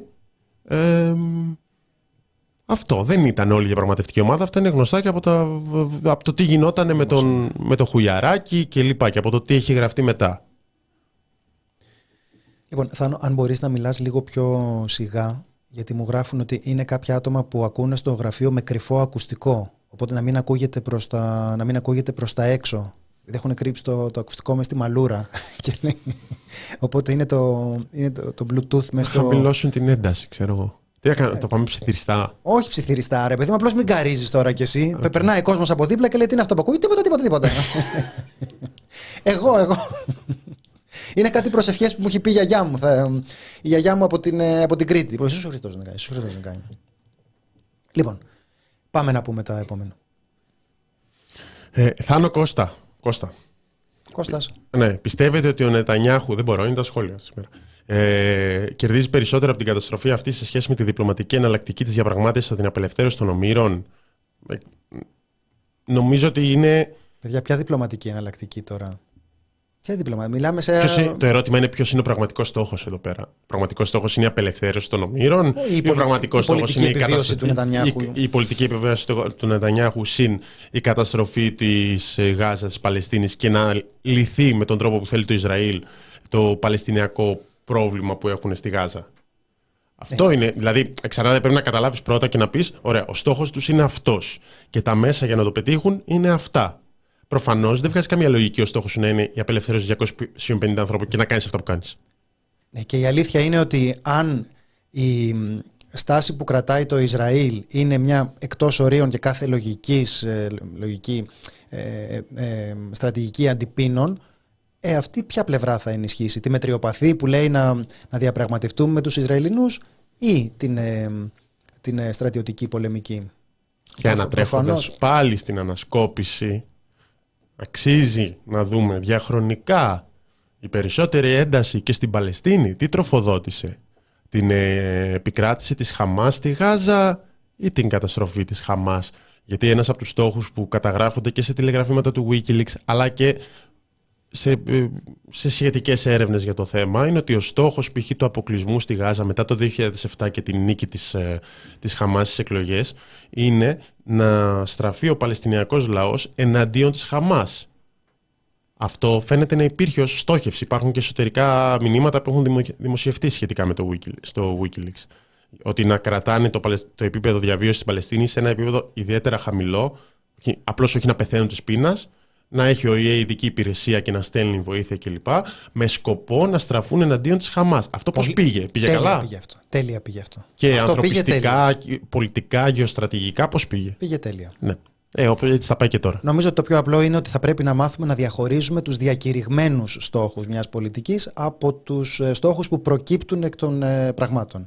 Και να ακούμε και να αντιλαμβανόμαστε βαθύτερα και καλύτερα τι συμβαίνει από το τι όντως κάνει κανείς και όχι από το τι λέει στην πολιτική. Λοιπόν, Θάνο, πάμε. Παιδιά, λίγο πιο δυνατά για ένα-δύο λεπτά πάνω να φτιάξω καφέ στην κουζίνα. Δεν θα βγάλουμε άκρη. Ε, Θέλει ανασκόπηση ASMR. Εντάξει, όλα θα τα κάνω, παιδιά. Ό,τι, ό,τι θέλετε. Πότε θα έρθει στην Αγγλία πουλή την άλλη εβδομάδα; Στέλνω 30 για να φας ένα κάρι, γιατί σε βλέπω να πεινάσει. Είναι ένα για λιγότερη κουβεντούλα super chat και περισσότερη δημοσιογραφία. Παιδιά, εντάξει, κάνουμε και κουβέντα μερικές φορές με τον κόσμο που σχολιάζει, γιατί για αυτή τη δυνατότητα είναι να. να σχολιάζεται επί τόπου και να δεν είναι δημόσιο. Ε, λιγότερη κουβεντούλα, περισσότερες ειδήσεις. Α, μπλοκ. ε, Βασίλη, Βασίλη, ένα μπλοκ θέλουμε εδώ πέρα. Αυτά, παιδιά, μπορείτε να τα σκέφτεστε. Ε, μέσα σας δεν με πειράζει να τα σκέφτεστε αυτά. Δεν με πειράζει. Αρκεί να μην τα λέτε. Ε, Στείλω όμως και λεφτά για κάρι. Ο ίδιος Όχι, είναι; Ναι. Λοιπόν, δεν θα τι, τα τι, θα πούμε στην κάνεις, Αγγλία. τι θα κάνεις τώρα; Τι θα κάνω, θα διαφορήσω, δεν θα συναντηθούμε στην Αγγλία, θα εξακολουθήσω να κάνω την εκπομπή όπως ε, γουστάρω. Δικιά μου είναι άμα θέλω την καίω και με το Θάνο μαζί, με μπιτόνι από το. Πώς το λένε, με μπιτόνι από το air conditioner. Με νερό και ναι. Θα πούμε με γι' νερό. αυτό. Αυτά. Λοιπόν, αυτά Ναι. θα. Τέλος πάντων, γενικά για να απαντήσω εγώ σοβαρά, προσπαθούμε να κρατάμε ένα, ε, ε, μια ισορροπία. Προφανώς όχι 50-50, αλλά μερικές φορές να γίνεται και κουβέντα και να διαμορφώνει μη μας- μην τα πετάγεστε θέματα. τώρα να να μας διαμορφώνουν τα θέματα, τα σχόλια που είναι σε live χρόνο εδώ πέρα. Και άλλες φορές το πάμε ε, μόνο ειδησιογραφικά και δεν μιλάμε καθόλου και δεν βλέπουμε τα σχόλια. Όπως έγινε χθες και προχθές π.χ. που είχαμε και συνεντεύξεις κλπ. Μην, Αυτό. μην πετάγεστε να μας λέτε την άποψή σας για το πώς το κάνουμε. Άντε, Εγώ, μπράβο. εγώ απαντάω πάντα σοβαρά σε αυτό. Και εγώ σοβαρά απαντάω. Πείτε ψιθυριστά, ακούει ο οικονόμου. Λοιπόν, πάμε. Πάμε να δούμε λοιπόν ε, τι συμβαίνει γενικά με το πώς λειτουργεί η αστυνομία. Εκτός από το να την παίρνει τηλέφωνο ο οικονόμου και να λέει είναι ένας που βλέπω στο Twitter ότι κατέβασε τη σημαία πιάστε τον ή τέλος πάντων ε, δεν ξέρω με σιγουριά τον, ε, το διάλογο, δεν έχουν δημοσιευθεί ακόμα οι ε, απομαγνητοφωνήσεις από την ΕΕΠ. Δεν ξέρω, ε, παρακολουθείτε αυτός ή είναι από την ε, μειοψηφία εκείνη των αδιάφορων υπουργών; Παρακολουθούνται αυτοί που μοιράζουν χρήμα ή και, και άλλοι που ασχολούνται με δημόσια τάξη. Ο, δεν θυμάμαι αν ο οικονόμου ήταν στη λίστα. Τέλος πάντων, εντάξει, ναι. Δεν ξέρω τώρα αν Νομίζω παρακολουθείς ναι. ο άνθρωπο. Νομίζω, ναι. Είναι στη Ως λίστα. τότε κυβερνητικός εκπρόσωπος. Ωραία, οπότε μπορεί να περιμένουμε να βγουν τα, να, να δημοσιευθούν κάποια στιγμή, να βγει ένα βιβλιαράκι να μοιράζεται μαζί με τον ε, φιλελεύθερο, ξέρω εγώ για παράδειγμα, ε, το, οι συνομιλίες του, να μάθουμε τι ακριβώς έχει υποθεί. Προς το παρόν το, ε, το συμπληρώνω με τη φαντασία μου. Πήρε τηλέφωνο και είπε αυτό. Τι άλλο έκανε η αστυνομία αυτές τις μέρες; Θυμάστε ότι κουβεντιάζαμε με τον δικηγόρο τον ε, κύριο Αντωνίου για τα, για τα άτομα που συνελήφθησαν επειδή ήταν ε, τώρα η μία που έχει πέσει κάτω θύμα ξυλοδαρμού Ματωμένη. οπότε τη βλέπουν ματωμένη και λένε αυτή για να είναι ματωμένη τώρα κάποιον θα έδερνε λες αυτή είναι ματωμένη ε κάποιον όμως θα έχει δύρει δεν μπορεί να τις έφαγε χωρίς να έριξε άρα ας τη συλλάβουμε μια που έχει φάει ξύλο Αυτές που προφανώς την ξέρουν και τις προσφέρουν βοήθεια είναι φίλες της, άρα και αυτές θα προσπαθούσαν να δίνουν κάποιον άλλον, άρα και αυτές ήταν σε επεισόδια, άρα τις συλλαμβάνουμε και αυτές. Τους βαλιάζονται όλες τις κατηγορίες. Είναι στη δικογραφία τώρα πέντε άτομα ε, που ήταν στην, νωρίτερα στην αντιπολίτευση. Τέλος πάντων, πέντε άτομα που ήταν θύματα των επιθέσεων των φασιστών. Με μόνο στοιχείο, ε, όπως είπε ο δικηγόρος, μία κατάθεση αστυνομικού που λέει: Είδα τη μία εκεί πέρα ματωμένη, έξω από το σταθμό, έξω από το σταθμαρχείο, και τις άλλες να τη δίνουν βοήθεια. Και μεταξύ είναι και μία γυναίκα άσχετη με τις άλλες τέσσερις, ε, που και αυτή έτρεξε για Δεν πειράζει, πρώτες μάζεψέ την βοήθειες. και αυτή. Ναι, ναι, ναι. Καλό κομμάτι έχουμε, ήταν και και την, αυτή. έχουμε και την υπόθεση της 16χρονη με το ξυλοδαρμό στο Νέο Ηράκλειο. Αχα. Έβγαλε μια ανακοίνωση η οικογένεια χθες, ε, όπου μεταφέρει τα γεγονότα. Ε, είναι η μητέρα της, ας- από ό,τι καταλαβαίνω, γιατί είναι σε πρώτο πρόσωπο κάποια σημεία. Ε, μ, βρισκόμουν στην εργασία μου, ενημερώθηκα. Μια φίλη της κόρης μου, το παιδί βρίσκεται χτυπημένο στο νοσοκομείο. Είχα τηλεφωνική επικοινωνία με τον πατέρα του παιδιού και στη συνέχεια είδα απ' έξω τεράστια αστυνομική δύναμη όπια και μπαίνοντας στο νοσοκομείο υπήρχε εκεί αστυνομικός της ασφάλειας, ο οποίος με ενημέρωσε ότι είναι εκεί για να μάθει για την υγεία της και ότι δεν υπάρχει το ενδεχόμενο σύλληψη για το παιδί, κάτι το οποίο μου διαβεβαίωσε και ο επόμενος αστυνομικός της ασφάλειας που ήρθε όταν αποχώρησε ο πρώτος. Κατά τις πρωινές ώρες, και ενώ το παιδί είναι στην αντιτική, ήρθαν δύο αστυνομικοί να μας ανακοινώσουν τη σύλληψη του παιδιού με κατηγορίες που με το σταγονόμετρο και μασώντας τα λόγια του και τρώγοντας τα χίλια του μας ανέφερε, μαζί με το ότι κρίνανε ότι από τον ντύσιμό της ήταν σε ομάδα ατόμων που είχαν επιτεθεί σε αστυνομικούς την ώρα του περιστατικού. Ενώ την ίδια στιγμή ο ίδιος μας έλεγε ότι η πρώτη εικόνα που είχαν οι αστυνομικοί από το παιδί ήταν να είναι πεσμένο χωρίς τις αισθήσεις του. Οπότε, να, το, να ανακεφαλαιώσουμε λίγο Θάνο. Ναι. Είναι πεσμένη χωρίς, ε, χωρίς τις αισθήσεις της. Ναι. Εντάξει. Στη συνέχεια ε, προκύπτει από την ε, ιατροδικαστική έκθεση ότι λέει ότι ήταν θύμα ξυλοδαρμού. Μέχρι εκεί. Ε, ο άλλος όμως τη βλέπει και από τα ρούχα λέει «Οπ, τι ρούχα είναι αυτά». Αντί να δεν έχει μια μπλούζα, ξέρω εγώ, να λέει αίμα τιμή Χρυσή Αυγή. Δεν έχει ένα στρατιωτικό παντελόνι από κάτω. Άρα από τα ρούχα εικάζω ότι είναι με την απέναντι ομάδα που λέγαμε. Ναι, ναι, ναι. Ε, βάλτε την μέσα. Πιάστηκε αυτή να συλληφθεί. Δηλαδή έχουμε στο ένα σημείο. Αυτά γίνονται την ίδια μέρα. να Ναι, θυμίσουμε. και είναι, είναι η- μοναστηράκι και νέο Ηράκλειο. Ωραία. Και είναι η αστυνομία που λέει ότι στη μια περίπτωση κάναμε συλλήψεις γιατί ε, αυτή που βρήκαμε έχει πέσει κάτω, την έχουν δείρει, άρα συμμετείχε σε επεισόδια και οι άλλοι επειδή ταιριάζαν τα ρούχα. Και λες τώρα, ε, πού τα μαθαίνετε αυτά ρε παιδιά; Ναι, δεν Τι γίνε- ακριβώς, Δεν δηλαδή- γίνεται έτσι γενικά. Δεν κάνεις συλλήψεις Έλα που έτσι. γίνεται. Κάνεις συλλήψεις επί τόπου, κάνεις συλλήψεις αν έχεις στοιχεία. Δεν κάνεις στο σωρό ή όποιον βρεις, εσύ μου κάνεις. Φαίνεται να φοράς μαύρα ρούχα ή οτιδήποτε. Ε, ή έχεις αίματα πάνω σου, οπότε θα σε συλλάβω γιατί προφανώς κάτι θα έχεις κάνει εσύ. Και εσύ. Να βλέπει My Style Rocks. Άξιο απορία συνεχίζει η οικογένεια. Είναι το γεγονός ότι ο διευθυντής της ΜΑΦ, μονάδα αυξημένης φροντίδας, απέφευγε συνεχώς να με ενημερώσει και σε μία επαφή μαζί του είπε ότι δεν θα του κάνουμε, δεν θα του κάνουμε το νοσοκομείο τσίρκο και ότι δεν μιλάει με τον κάθε τυχόντα. Η μάνα τώρα. Στη μάνα το είπε αυτό. Η, μα- η μάνα το γράφει αυτό, παιδιά. Είναι Και- η, και η λέει μητέρα ότι- 16χρονη που ρωτάει τον διευθυντή της ΜΑΦ, μπορείτε να μας πείτε κάτι. Και ο άλλος αρχίζει, από ό,τι καταλαβαίνουμε έντονα, και της λέει: Δεν θα μου κάνετε το νοσοκομείο τσίρκο. Να, να, να επιμείνουμε λίγο σε αυτό. Έχει το παιδί της στο νοσοκομείο που δεν επικοινωνεί. Εντάξει, είναι μια μητέρα που έχει το παιδί της στο νοσοκομείο που δεν επικοινωνεί, ρωτάει το γιατρό. Δεν ρωτάει κάποιον βασανιστή της ασφάλειας, ας πούμε. Ρωτάει το γιατρό και ο γιατρός καταγγέλλεται στην ανακοίνωση αυτή ότι απάντησε με αυτόν τον τρόπο. Τι να πω. Καλά, εγώ δεν συμπαθούσα και πριν τους γιατρούς. Κακά τα ψέματα τώρα. Δεν είναι ότι ε, τώρα μου. Λέει και για, ο θεράπων γιατρός δεν ήρθε ο ίδιος να, με- να ενημερώσει για την πορεία της υγείας του παιδιού. Οκ. Με, το εξιτήριο, με το εξιτήριο, αλλά αντ' αυτού με ενημέρωσε ένας μαθητευόμενος. Ε, ειδικευόμενος. Ε, Αμέσως μετά εμφανίστηκε όμως για να πει ο θεράπων ότι δεν θα μιλήσει με την αστυνομία, τμήμα ανθρωποκτονιών και ότι έχει ήδη μιλήσει με τον δικηγόρο του προκειμένου παρουσία του και με χαρτί εισαγγελέα να το κάνει. Αυτά που θες από ένα γιατρό, ρε παιδί μου. Ναι, δεν, δεν προκύπτει κάτι πολύ συγκεκριμένο. Προφανώς μεταφέρει αυτά που ε, παρατήρησε εκείνη τη στιγμή, αλλά καταγράφεται και αυτό θα πω. Γιατί δεν μπορείς να βγάλεις συμπεράσματα περί του τι έγινε βάσει αυτής της μαρτυρίας. Καταγράφεται. Το θεώρησαν σημαντικό να το πούνε. Ε, το παιδί εξετάστηκε από τον νευροχειρούργο κύριο Παπα-Νικολάου, που καταλήγει και αυτό στο ίδιο συμπέρασμα. Έχει αναφερθεί πάνω ότι οι γιατροί λένε ότι είναι θύμα ξυλοδαρμού. Ε, αναρώνει στο σπίτι του κλπ. Δεν υπάρχει αναφορά σε από ποιον ξυλοκοπήθηκε το παιδί. Να θυμίσουμε ότι γιατρός που είχε, ήταν από τους πρώτους γιατρούς που είχε παραλάβει το παιδί, είχε μιλήσει στο Μέγκα, είχε πει ότι είναι από γκλόπ τα χτυπήματα και είπε το παιδί ότι χτυπήθηκε από όποια. Η οικογένεια εδώ επιλέγει να μην σταθεί σε, ε, να μην αναφέρει αυτό το σημείο. Οπότε θα, εντάξει, θα, θα έχει συνέχεια η υπόθεση, ωστόσο να το πούμε. Λοιπόν, ε, Για δικούς τους λόγους που προφανώς είναι και σεβαστοί έτσι. Δηλαδή το παιδί τώρα πήγε σπίτι.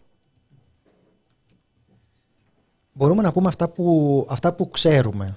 Δηλαδή ότι, ότι είναι ένα παιδί στο νοσοκομείο και η μητέρα του καταγγέλει σε αυτή την κατάσταση από ξυλοδαρμό και η μητέρα του καταγγέλει ότι ο αστυνομικός. Ότι, ο- με συγχωρείτε, τον μπέρδεψα, αλλά μάλλον δεν έχω άδικο.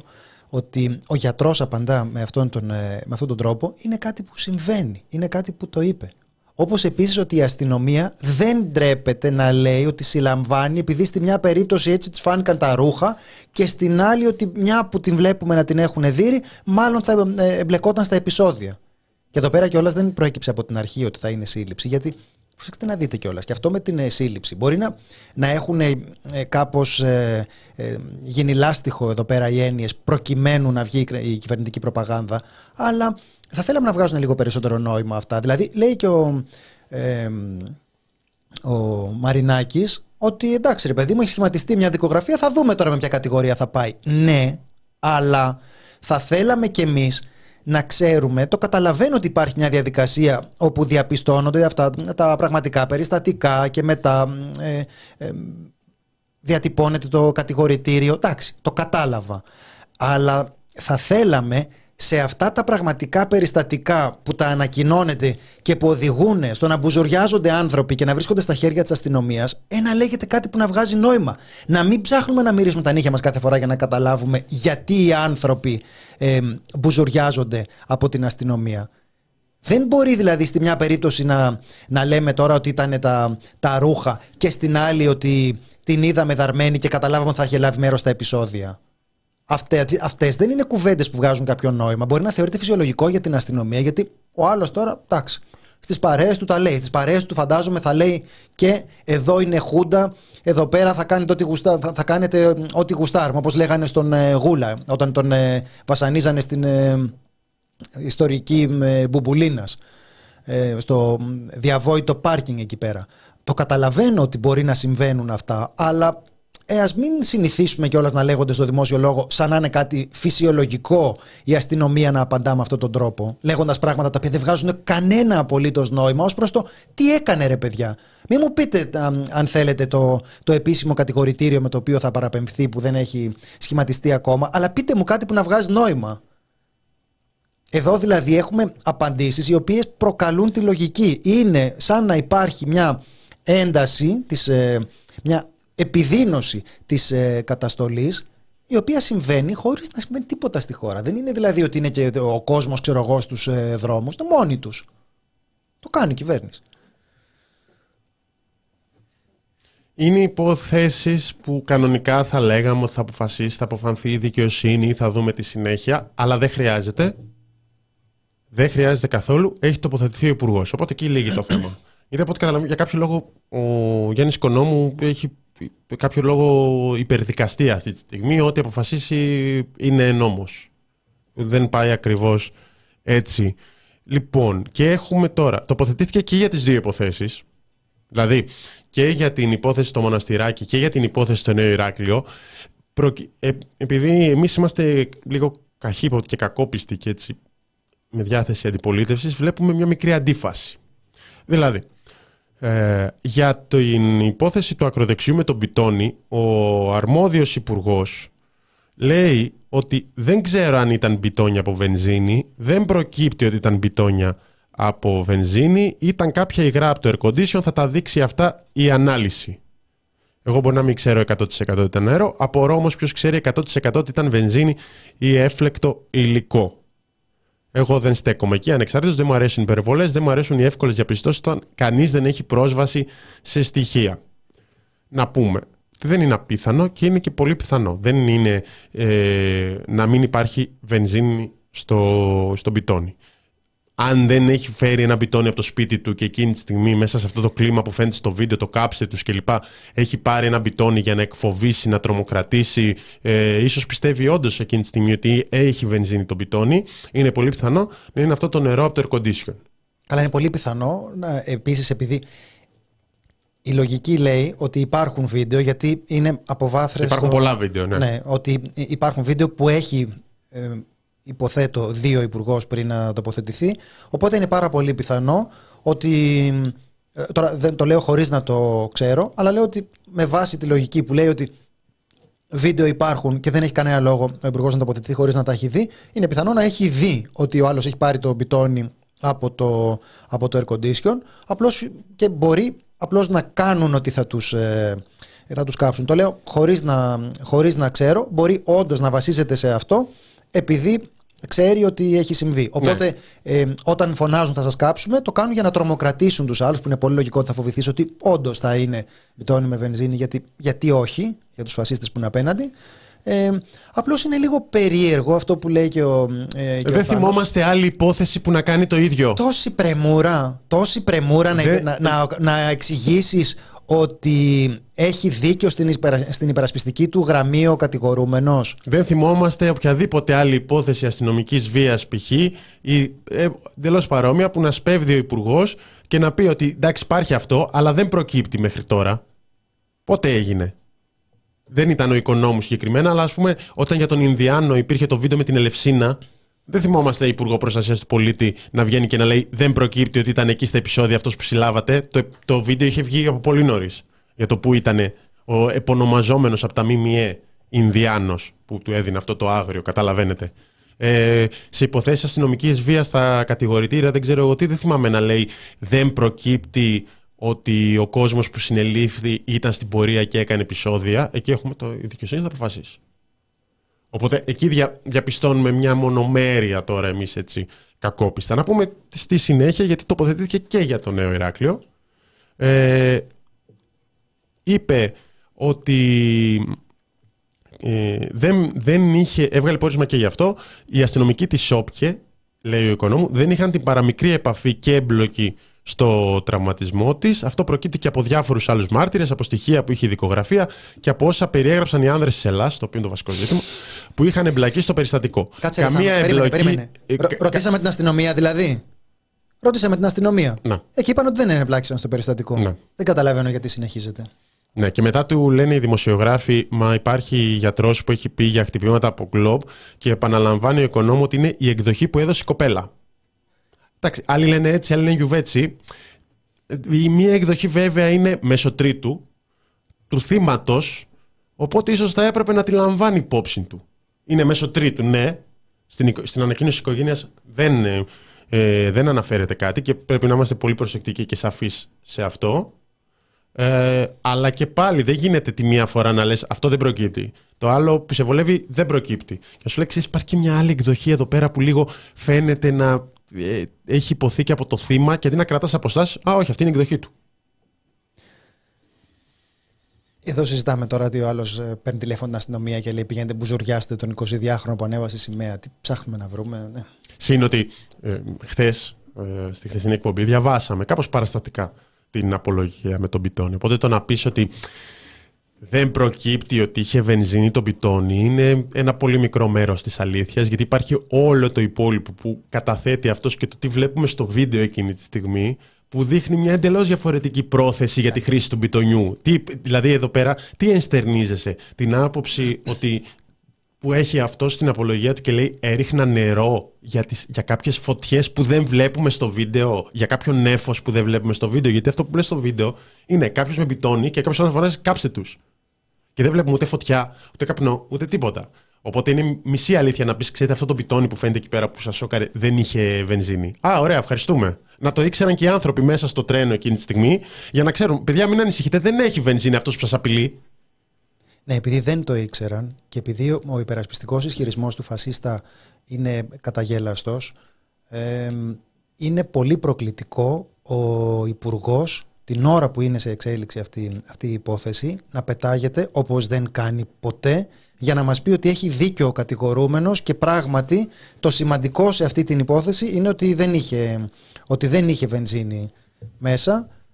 Την ώρα που η πλήρης ε, υπεράσπιση είναι το να μας πει ότι έριχνε με το μπετόνι για να, για να διαλυθεί το νέφος και για να καταβρέξει τους άλλους και να μην του επιτεθούν να τον σκοτώσουν. Όπως κάνεις γενικά, το έχω δει σε πολλές ταινίες αυτό που έρχεται ο δολοφόνος και τον με πιτσιλάς αποφασιστικά κοιτάζοντας τα μάτια μέσα από το κράνος και συνήθως έτσι τα αποφεύγεις στα χειρότερα. Και προφανώς σε όλες, τις υποθέσεις, σε όλες αυτές τις υποθέσεις η δικογραφία, γι' αυτό στο τέλος έχουμε αθώσεις, γιατί η δικογραφία είναι πάρα πολύ αδύναμη.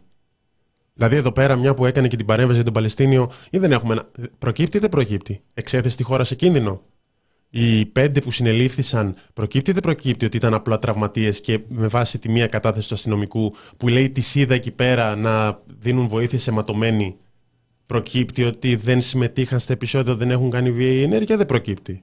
Γιατί άμα αρχίζουμε να κοιτάμε δικογραφίες, θα δούμε πάρα πολλά που προκύπτουν.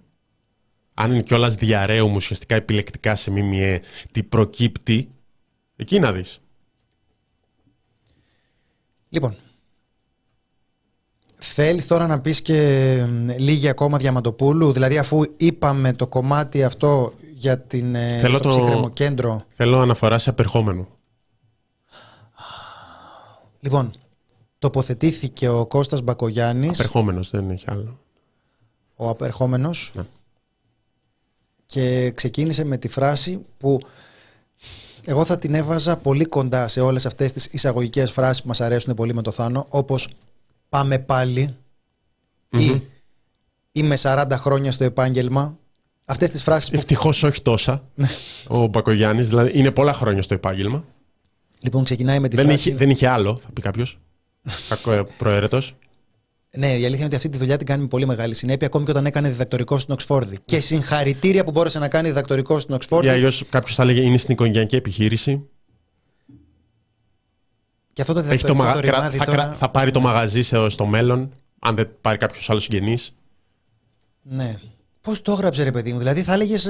Δηλαδή λες και το έγραψε άλλος. Είναι φοβερό αυτό. Να το γράψει το διδακτορικό τώρα την ώρα που ασκεί καθήκοντα στην περιφέρεια. Φοβερός τύπος. Όχι απερχόμενος ο πρώην τέτοια σχέση. Όχι, γιατί είναι ακόμα δήμαρχος. Αυτό είναι το ζήτημα με το απερχόμενος. Δεν είναι ότι θέλω να κάνω τον. Ε, Λοιπόν, ε, ξεκινάει παιδιά και λέει: Με το μετρό δεν παίζουμε.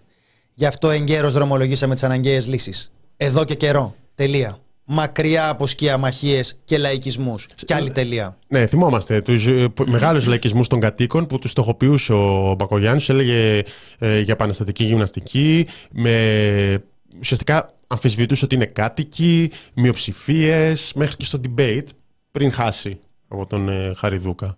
Θυμάμαστε ποιος λαϊκίστηκε και ποιος όχι. Τέλος πάντων, λέει ότι θα μεταφυτευτούν τα δέντρα. Πρώτα απ' όλα λέει προμήθεια 2.975 μεγάλων δέντρων σε χώρους και σημεία του Δήμου Αθηναίων. Μακάρι.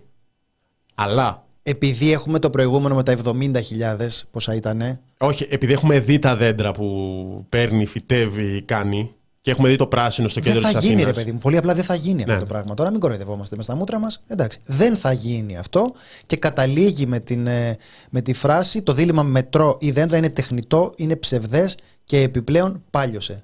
Εντάξει, Κώστα, με συγχωρείς. Ε, δεν, θα ξανα, δεν θα ξαναμιλήσουμε. Κόψε ό,τι θέλεις. Είμαι σίγουρος ότι θα μεταφυτευτούν αυτά τα δέντρα. Ναι, Είμαι μα- σίγουρος ότι θα πιάσουν. Δηλαδή, εδώ δεν μπορούν να φυτέψουν ένα ρημαδοπλατάνι εκεί πέρα. Δεν έμεινε τίποτα όρθιο στην ε, Πανεπιστημίου για την οποία έχασες στον ε, Δήμο. Αλλά με αυτά των εξαρχείων είμαι σίγουρος ότι θα πιάσει. Είναι το πιο, το, το πιο λογικό.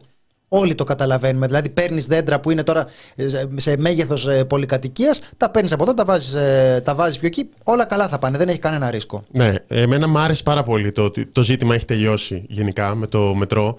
Γιατί γενικά η Δημαρχία Μπακογιάννη έχει τελειώσει. Απλώς κάποιος πρέπει να τον ενημερώσει ότι ξέρεις, μένουν για το τυπικό κάποιες μέρες, ας πούμε.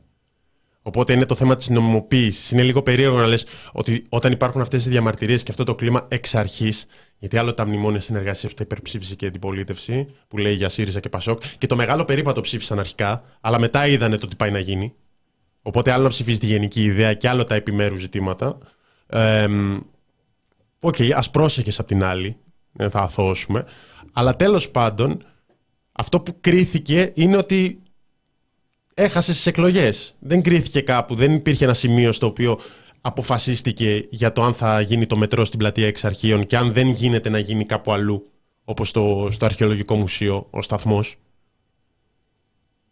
Μου φαίνεται πολύ βασικό ζήτημα αυτό το πράγμα. Δεν μπορώ. Δύο μέρες που συζητιέται αυτό με τα εξάρχεια και βλέπεις τα τετελεσμένα προσπαθεί να δημιουργήσει η δημαρχία. Καταλαβαίνω ότι πάντα υπήρχε. Δηλαδή δεν είναι ο Μπακογιάννης ο πρώτος που το κάνει. Απλά δεν ξέρω κιόλας. Εντάξει, δεν, δεν μπορώ να θυμάμαι και προηγούμενες θητείες. Απλά επειδή είναι, τόσο, είναι ζητήματα που έχουν διχάσει, είναι λίγο άσχημο και λίγο μη νομιμοποιημένο να προχωράς σε σειρά παρεμβάσεων τις τελευταίες δύο μήνες της δημαρχίας σου Λοιπόν, επειδή έχουμε... Χωρίς, χωρίς ο εργολάβος να έχει άδεια. Αλήθεια, αυτός, την άδεια, ποιος την έδωσε. Αλλά αυτό είναι αδιανόητο. Ναι. Το έγραψε και η φίλη η Εύη Γιανοπούλου και έκανε και με μήνυση κιόλας. Υπέβαλε και, υπέβαλε και μήνυση. Αυτό γιατί δεν έχει συλληφθεί ο εργολάβος. Είναι πολύ απλή η ερώτηση. Γιατί δεν έχει συλληφθεί ο άνθρωπος που κόβει δέντρα χωρίς άδεια; Το ρωτούσαμε χθες στον Κώστα Τι θα Παπαδάκη. πει δηλαδή ότι δεν την έχω. Παιδιά, πήγε, παίζανε κρυφτό. Τους είχαν να περιμένουν δύο ώρες στο αστυνομικό τμήμα για να φέρουν μια άδεια που δεν έφεραν. Παίζουν κρυφτό. Είναι ποτέ δυνατόν να αφήνεται κάποιος να παίξει κρυφτό με το αν έχει άδεια. Ή την έχεις και τη δείχνεις, θα έπρεπε να είναι τυχοκολλημένη εκεί πέρα. Ή αν δεν είναι σε θέση να επιδείξει την άδεια, γιατί δεν τον συλλαμβάνουν; Α, γιατί είναι το κράτος. Α, εντάξει, με συγχωρείτε. Λοιπόν, επειδή. Και, ε, και είχαμε τον Κώστα Παπαδάκη χθες που μας λέει ότι του έγινε προφορική σύσταση. Προφορικές θα το είπα. Ε, τώρα, λοιπόν, Φύγε και ξαναέλα μια άλλη μέρα, υποθέτω. Αυτό δηλαδή ε, δεν είναι θέμα, δεν είναι κάποιος εργολάβος, είναι απλά μια εταιρεία. Δηλαδή, αν εγώ πάω αυτή τη στιγμή κάπου και αρχίζω και κόβω δέντρα. Θα με, ε, μπορεί να κόβω δέντρα να με στηρίξει ο Δήμαρχος. Αλλά τέλος πάντων, να κάνω μια εργασία χωρίς άδεια. Θα πάω, θα πάω μέσα. Θα συλληφθώ επί τόπου. Και μετά θα τρέχω να αποδείξω αν είχα, αν δεν είχα κλπ. Εδώ πέρα δεν είναι δυνατόν αυτό το πράγμα. δεν, έχει- δεν, δεν, μπο- δεν είναι ο άλλος μπορείς που να- υπερασπίζεται, και είναι και το θέμα της νομιμότητας, γιατί μονίμως είναι υπερασπίζεται η Δημαρχία Μπακογιάννη τέσσερα χρόνια τώρα την νομιμότητα απέναντι στους μπάχαλους. Γνωστά είναι αυτά. Και λες, παιδιά, δεν είχε άδεια και κόβε τα δέντρα στην πλατεία. Ποια νομιμότητα; Τι λέμε τώρα; Λοιπόν, επειδή αυτό δεν είναι chat, αυτό είναι brainstorming που έχουμε εδώ πέρα. Έχουμε διάφορες ιδέες από φίλους γεωπόνους πάρα πολύ σημαντικές. Ο Νίκος μας γράφει θα τα κάνει bonsai. Πολύ σωστή, πολύ σωστή να αναρτηθεί το σχόλιο. Ε, Κένταυρος θα φέρει τους μαραμένους φίνικες από την ε, Πανεπιστημίου. Έχουμε πολύ σημαντικές ιδέες. Αν μας ακούνε αυτή τη στιγμή από, την, ε, από τη Δημαρχία, το chat προσπαθεί. Γι' αυτό και οι εχθροί του chat που θέλουν να λέμε περισσότερες ειδήσεις πρέπει άμεσα να απομονωθούν πολιτικά, υπαρξιακά και ανθρώπινα για να μπορέσει να ανθίσει το chat και να προτείνει τέτοιες ιδέες. Οι νόμοι είναι διαφορετικοί για μεμονωμένους πολίτες και εργολάβους. Ωραία, πάμε σε εταιρεία, πάμε εμείς και να κάνουμε εργασίες. Καλά θα πάει αυτό. Θα μας στέλνετε δωρεές ενώ θα είμαστε σε, σε κελί. Θα, θα έχουμε πριόν... πάμε, σε, πάμε σε εταιρεία. Μέχρι να πεις όχι, δεν είναι αυτό. Ε, ωραία, θα τα εξηγήσεις το τμήμα. Αυτό δεν είναι λογικό. Προσαγω... Οι προσαγωγές πολιτών δεν γίνονται προληπτικά συνήθως. Ο άλλος κάνει πράγματα επ' αυτοφόρο. Υπάρχουν άνθρωποι που καταγγέλουν, λέει δεν έχω άδεια και του λένε Ωραία, δεν έχεις άδεια, φύγε. Και την εντολή ποιος την έδωσε; Αυτό είναι το ερώτημα. Ξέρεις, plot twist το οικονόμου με προσωπική βαρέμαση. Άλλη δουλειά δεν κάνει αυτό, παιδί, με τι προσωπικές παρεμβάσεις. Λοιπόν, σας ευχαριστούμε πάρα πολύ μέσα από τα βάθη της καρδιάς μας. Η καρδιάς μας. Η... Ε, η καρδιά... Πάμε πάλι. Θα το ξαναπώ για να μπορούμε να το κόψουμε. Ναι, ναι, ναι. λοιπόν, άλλη μία. Σας ευχαριστούμε. Σιγά τη Giant γράφει Θάνο, αυτό δεν είναι ηρωνικό για το The Press Project τώρα που γράφει σιγά τη Giant; Ε; Γιατί, το, γιατί πάει επειδή, είπα, επειδή είπαμε ότι θα πάμε ως εταιρεία εκεί πέρα και θα πάμε με τα αλυσοπρίωνα που θα γράφουν πάνω The Press Project. Α, ναι, ναι, ναι. Πω, πω, πω, πω, Πολύ άσχημο αυτό. Λοιπόν, σας ευχαριστούμε πάρα πολύ που μας παρακολουθήσατε. Ήταν μια υπέροχη μέρα που περάσαμε μαζί σας. Δεν θα ξεχάσουμε ποτέ τις συγκινήσεις, τις χαρές, τις λύπες και τα blog που ρίξαμε στο chat σήμερα στην εκπομπή μας. Δεν ρίξαμε κάποιο blog; Δεν ρίξαμε, απλώς απειλήσαμε. Το κάναμε, ήταν κούφια απειλή. Σας ευχαριστούμε πάρα πολύ και για τα σχόλια και για, ε, και για την κουβέντα και για τη στήριξή σας κλπ. κλπ. Η καλύτερη εκπομπή μέχρι την επόμενη. Τέτοιες στιγμές θα ζήσουμε, δεν θα ξαναζήσουμε, θα ζήσουμε ακόμα καλύτερες στιγμές στην αυριανή εκπομπή. Μέχρι την αυριανή εκπομπή όμως, πέρα από το να στηρίζετε το TPP, το link, το super chat, το link είναι από κάτω, το super chat είναι πάντα δεξιά, στην πλατφόρμα με μηνιαία συνδρομή. Ε, στις 5 η ώρα, Νεκταρία Ψαράκη, Γεωργία Κρυεμπάρδη, εκπομπή για τις ανεμογεννήτριες στην Βόρεια Εύβοια, πιο συγκεκριμένα. Έχουμε ένα πολύ σημαντικό σχόλιο που θα ήθελα να, να αναφέρω. Θάνο και Κωνσταντίνε, τι εκπομπάρα κάνατε σήμερα, ήταν η καλύτερη.